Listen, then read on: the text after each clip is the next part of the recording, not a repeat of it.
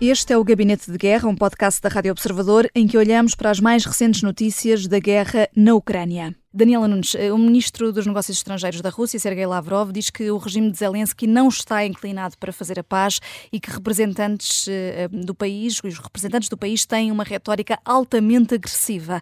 O discurso de Moscou está mais uma vez aliado da, da realidade? Completamente. Uh, nós tivéssemos nós a falar de uma guerra e do sofrimento de um povo, eh, eu quase podia dizer que estas declarações, umas vezes do Sr. Lavrov, outras vezes do Sr. Peskov e outras vezes do próprio presidente Putin, são no mínimo uh, engraçadas. Portanto, é um completo absurdo um, que eu acredito que só estes representantes russos não conseguem enxergar. Uh, falar em hostilidade por parte da Ucrânia, em não querer a paz, em provocar a intensificação do conflito.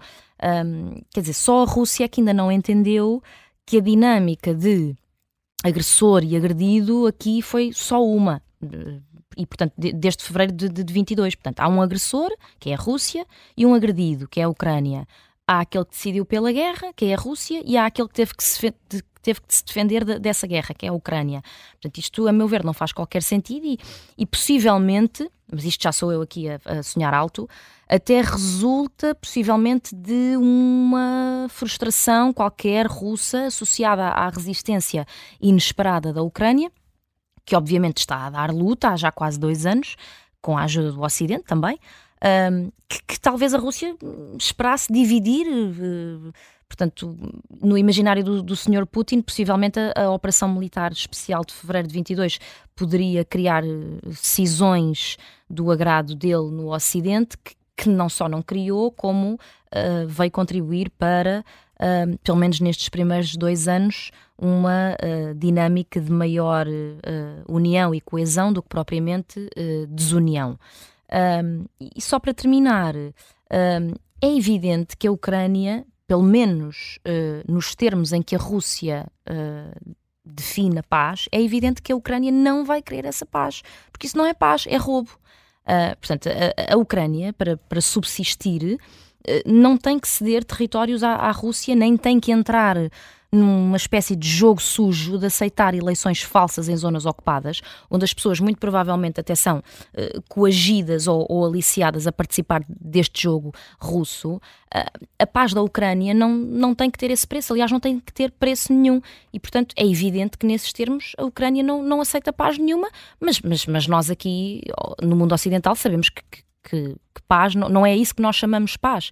E, portanto, voltamos a ter aqui a, a questão da, da, da, terminologia. Para os russos, hum, a paz significa roubar territórios à Ucrânia. Para a Ucrânia, a paz significa deixarem-na em paz e conforme, eh, conforme as, as, suas fronteiras estão estabelecidas desde o colapso da União Soviética em 91 e, e enfim, e pelos vistos só a Rússia é que não, é que não consegue aceitar esse, esse momento histórico, que foi um momento disruptivo e que para o Sr. Putin até foi o mais uh, catastrófico do século XX. E isto é um resultado claro da não capacidade de aceitação desse episódio histórico, que ainda bem que aconteceu, não é? Porque resultou na libertação de um conjunto de países e de povos um, que, que, se assim não fosse, viviam oprimidos e viviam em desacordo com as suas vontades e com as suas próprias uh, culturas e, e tradições. Uh, enfim, é o que é. Daniela, eh, seis hackers uh, russos estiveram dentro do gigante de telecomunicações da Ucrânia durante meses. O diretor do Departamento de Cibersegurança dos Serviços de Segurança admite que este é um grande aviso para a Ucrânia, mas não só, também para todo o mundo ocidental. A guerra informática ganha novos contornos com este conflito. Sim, claro que sim, e, e até julgo que não é só uh, com este conflito, Judite. Acho que cada vez mais este é o tipo de problemas da, da atualidade, a, a somar depois também aqui a uma outra questão que é mais ou menos nova, que é a da inteligência artificial e outras modernices também. A, a, ciberguerra é uma nova forma de fazer guerra, para além da, da forma convencional, e é preciso estar particularmente atento a ela. Um, e, e, acho que faz todo o sentido o alerta ucraniano para, para todo o mundo ocidental, a meu ver, na medida em que neste momento, com duas guerras a acontecer à face do planeta, um, nós não sabemos quem é que está a ver-nos, quem é que está a ouvir-nos, uh, quem é que está a aceder aos nossos dados, quem é que sabe exatamente que estratégias e comportamentos os nossos governos estão a adotar ou pensam adotar sobre determinados assuntos e, e, e especificamente sobre, sobre a guerra. Portanto, há claramente aqui um perigo que é muito mais difícil de, de conter, porque estamos a falar entre aspas, de um, de um ladrão muito mais difícil de apanhar porque ele é invisível, não é?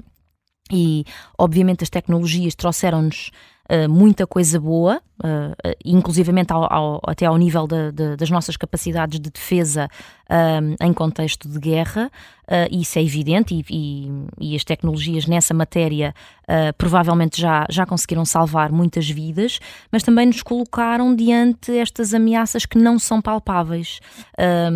elas são invisíveis e, e, quando se tornam visíveis já causaram uh, danos um, e já nos colocaram diante perigos, uh, às vezes mais perigosos, passa a redundância, do que a própria uh, guerra no terreno, e por isso acho que, acho que o alerta do, do diretor do Departamento de, de Cibersegurança é muito oportuno e, e, e faz todo o sentido.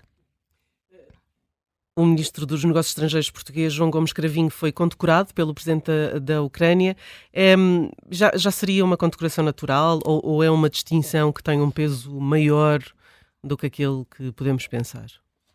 Uh, eu acho que acho que estes momentos uh, têm o peso que têm, são momentos uh, importantes, não apenas para Portugal, mas para o, para o leque de países no mundo ocidental que, que estão a apoiar a Ucrânia, estes momentos carregam um, uma simbologia que não é só importante uh, para os governos dos países uh, condecorados, uh, mas também para, para, os próprios, para as próprias opiniões públicas, para, para os povos e para, para as populações, um, porque, no fundo, esta condecoração não é para o cidadão Gomes Cravinho esta condecoração é para Portugal e é para os portugueses. E, portanto, até eu própria me sinto vaidosa e contente pela recepção desta condecoração pelo nosso ministro, que está a representar-nos uh, a todos. Uh, está a representar Portugal, que é um, é um amigo e um parceiro da Ucrânia.